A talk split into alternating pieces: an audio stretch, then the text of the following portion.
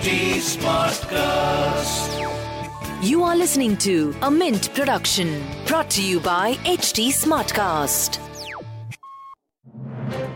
Good morning. You're listening to Mint Business News with me, Gopika Gopakumar. Here are the top headlines this morning.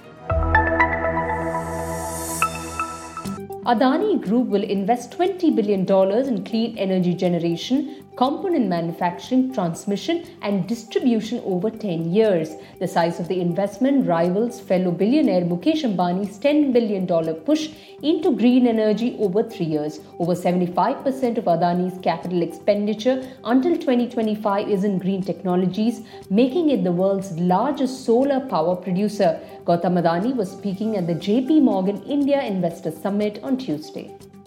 In a major relief to customers willing to register for a new mobile SIM connection, the Department of Telecommunications has issued an order that enables customers to apply for a new SIM online and get it delivered at their doorstep after verifying themselves by using Aadhaar or any other eligible document stored in DigiLocker. The move from the DOT is part of the telecom reforms approved by the Cabinet on September 15, along with major telecom reforms. US private equity fund CA Rover Holdings, part of the Carlyle Group, sold 3.4% stake in SBI Cards and Payment Services for 3,200 crore rupees through open market transactions. According to bulk deal data available with the NSE, the private equity firm sold a total of 3.2 crore shares, amounting to 3.4% stake. Vodafone PLC has made it clear that it will not make any fresh equity infusion in its Indian telecom business Vodafone Idea. Responding to a query, a spokesperson at the UK headquartered Teleco said, just to confirm our position, there will be no new equity infusion from Vodafone Group. This is the first time that Vodafone has spoken about its stand after the government announced a telecom package last week. The government has extended the term of Uday Kotak as the non executive chairman of Infrastructure Leasing and Financial Services by another six months. Kotak, who is also the managing director and chief executive officer of Kotak Mahindra Group, would continue being the non executive director on the board of IL&FS until April 2nd, 2022.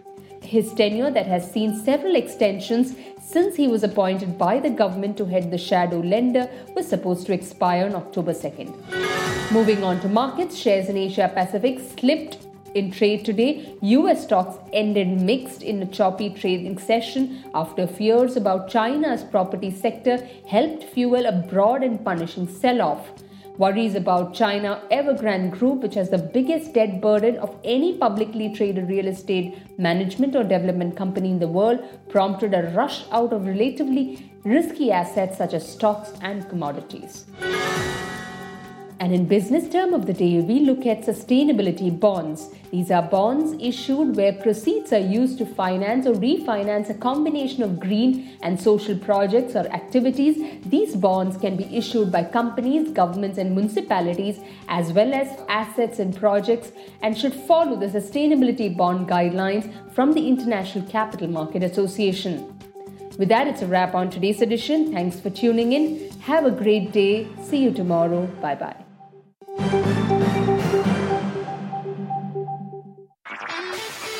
This was a Mint production brought to you by HT Smartcast. HT Smartcast.